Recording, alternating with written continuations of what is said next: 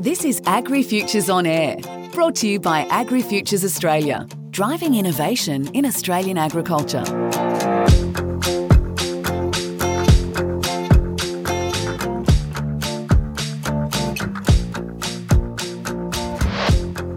Serendipity is defined as finding interesting or valuable things by chance.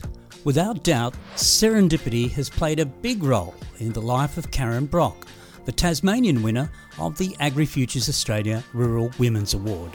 Hello, I'm Chris Brown. Karen has spent a large part of her life in the horticulture industry in Tasmania, and right now she's changing the face of growing and supplying commercial fruit trees with her work in plant tissue pathology. Plant breeders create new varieties by cross pollination, a practice dating back to when humans first looked to the soil for food. For plants that may not have seeds or the ability to cross pollinate, one way of replicating large numbers of exact copies of a plant is by using plant tissue culture, where small cuttings of the plant are grown in a gel like substance. Karen Brock, however, is on the crest of a new wave of tissue culture techniques, growing plant tissue in water. But we get ahead of ourselves. Karen lives in the beautiful Tamar Valley in Tasmania, north of Launceston, an enviable address. So I wanted to know if the Tamar Valley was where she was born or had it captured her. And therein lies a story of serendipity. It was just a matter of expediency, I think is the is the word of how I landed here, Chris. I was actually raised an hour away in the Western Tiers region of um, Deloraine.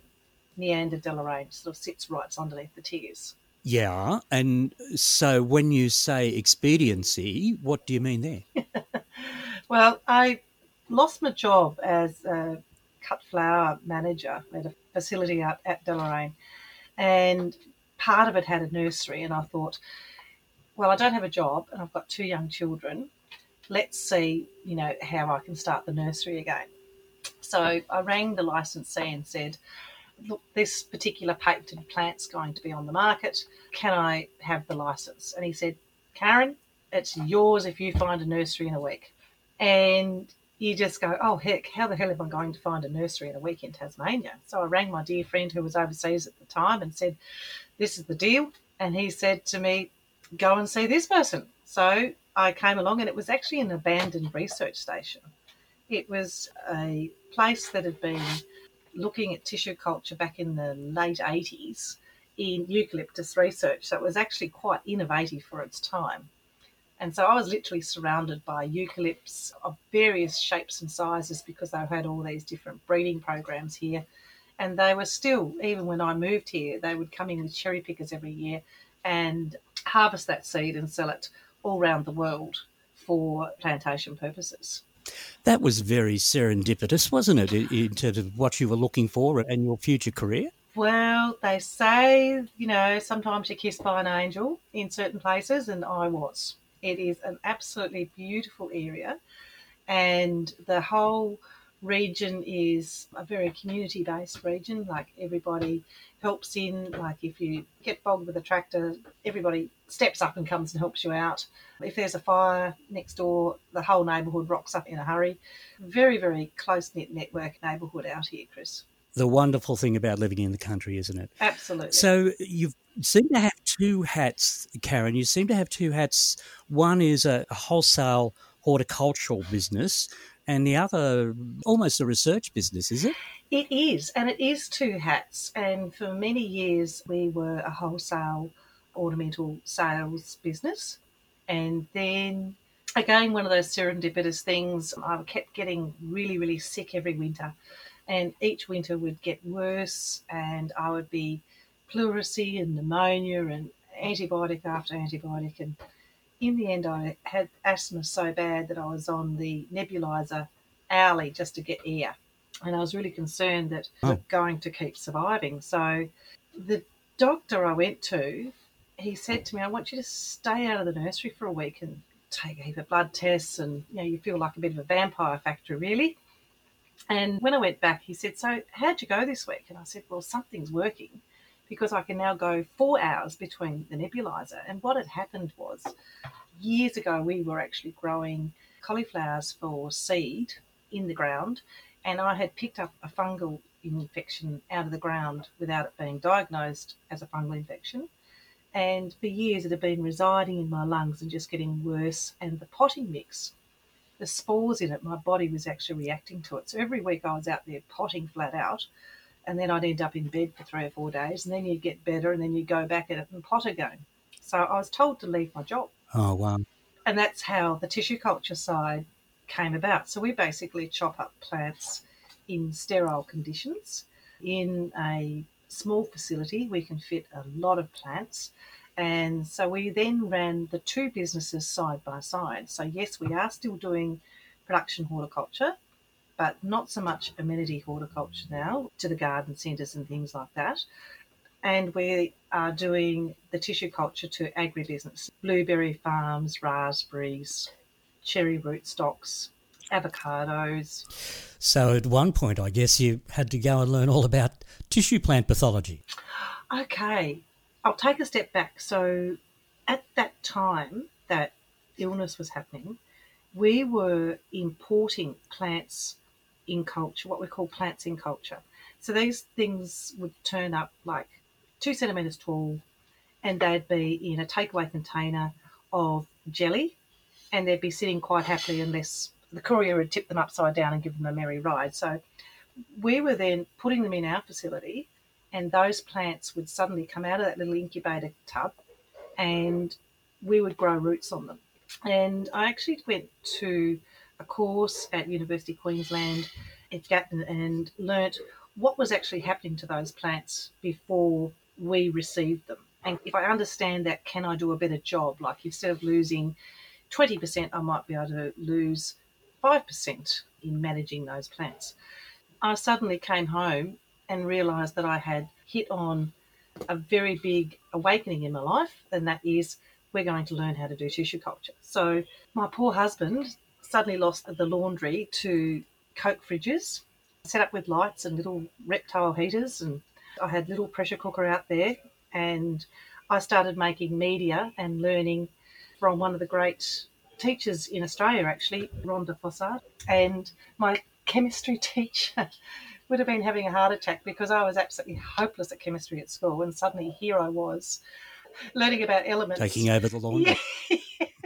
Learning about elements and doing balance of ions tables and molecular weights, all the things I didn't understand when I was a teenager.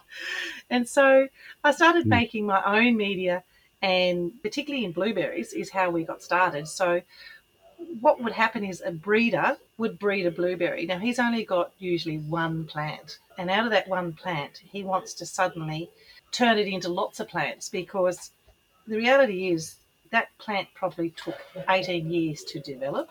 So if you've spent 18 years working on getting this plant that produces amazing fruit, you can understand that they actually want to get it into the market and into the growers as quickly as possible. Blueberry cuttings per se have a very low rate. So some years with my blueberry cuttings, I might get 70% if I was lucky. Other years it might be 40% success rate. So you have a lot of space taken up in your nursery for these cuttings with a lot of dead sticks around, and quite often you didn't know what the returns were. With the culture method, we make a particular recipe, I'll call it, and we put in there sugar and we put in there plant growth hormones, and we then add, you know, the ammonium nitrates and the potassiums and all that sort of thing to that media. And the plant says, Oh, this is pretty nice in here. It's like a little incubator. We'll grow in here and they'll usually grow quickly. Like in eight weeks, you can have a nice little stem that's shot up that's about four to five centimetres tall. And then you go and chop that into four pieces and you put it into another container. And the same thing happens every eight weeks. So it's a bit like nuclear fusion. You have one that suddenly mm. becomes four, that suddenly becomes 16 now you're moving more to a water based system, which is what I think is called, if I've got it right here, temporary immersion system. Is that what you're talking that's, about? That's correct. So basically, we're moving towards a hydroponic system. So we've still got to put a little bit of sugar in there We've still got to put our nutrients in there, but there's no gel, there's no seaweed based agar. So that's got a big positive effect from an environmental perspective because seaweed based products has become quite in demand and the coastal waters are warming in the areas that this seaweed is harvested. So there's different areas around the world that the seaweed's harvested. So long term, it's not actually sustainable to keep using seaweed as a base product. So number one, we're moving away from that. Number two, the lack of the carbohydrate or the agar in the media reduces the ability for fungal spores to promulgate. And also with the hydroponic feeding of the plants, it's like the hydroponic tomatoes, they grow faster and they'll uptake more nutrients because the gel actually sucks the nutrients in a bit and they have to fight with the gel uh, sometimes to get the nutrients out of it. If that's not there, it's all nutrients for the plant. Now, the problem is where do you find out how much is too much? Of, a, of, an element for a plant, like potassium phosphate. In agar gel, you might need a certain amount, but in a liquid, you might need to reduce it down to a quarter of what you were using because it's so readily available. And so suddenly with these new systems, you get what we call toxic effect. So that's where you're active in the research, is it? Uh, that's Finding correct. out just how to grow these things in water. That's correct. At the moment, yeah, we're looking at different systems. There's even one that's being developed within Australia that we're looking at as well that's superseding some of the products that I've seen overseas. So what's happening now is that the actual physical infrastructure has improved, but getting the knowledge for what to put in the physical infrastructure is where it's becoming quite tricky. So some plants might like a jar and some plants might need a container. It gets down to that. It gets down to that. A jar or a container. Yep. I suppose we've all sort of put cuttings of some soft plant into water and watch the roots grow and that sort of thing. But you're actually talking about hard stemmed plants, aren't you? That you're growing roots from in this new system. Absolutely. And one of the big dangers with this new system is that if it grows rapidly, it can be, you can actually end up with a twisted mass. And you've done incredibly well. There's just one problem. They've all twisted in amongst themselves because they've grown so fast. They just look like a, a tangled ball of wool that the cats run out across the floor. And when you chop them up, you've actually got crooked trees now, I've yet to find a farmer that wants a crooked tree delivered to him at the end of it. And so that's why I'm saying sometimes it's, it depends on the container as to how straight those plants grow and how they're actually placed in there. And that's a part of this learning curve as well. Are you uh, delivering plants to your customers using this new uh, system where you're basically growing it in water? Not at this stage. We're still research at this stage on this new system. So, with the research side of things, we successfully grow plants through to the final stage because sometimes we need to make sure that when we take them out of the hydroponic water, that they actually do go and get roots on them properly in the greenhouse because sometimes they're so lush and so full of life inside those containers that when you take them outside, the culture shock is too much that you might need to do an in between stage. Those plants are all destroyed as per what we do with our research side of the business, and then we will look at what learnings we got out of that, and eventually we will move over to being totally temporary immersion systems for growing our plants. But at this stage, it's research only, Chris. So, Karen, what is the advantage of moving to this new system of growing tissue in water as opposed to the old system?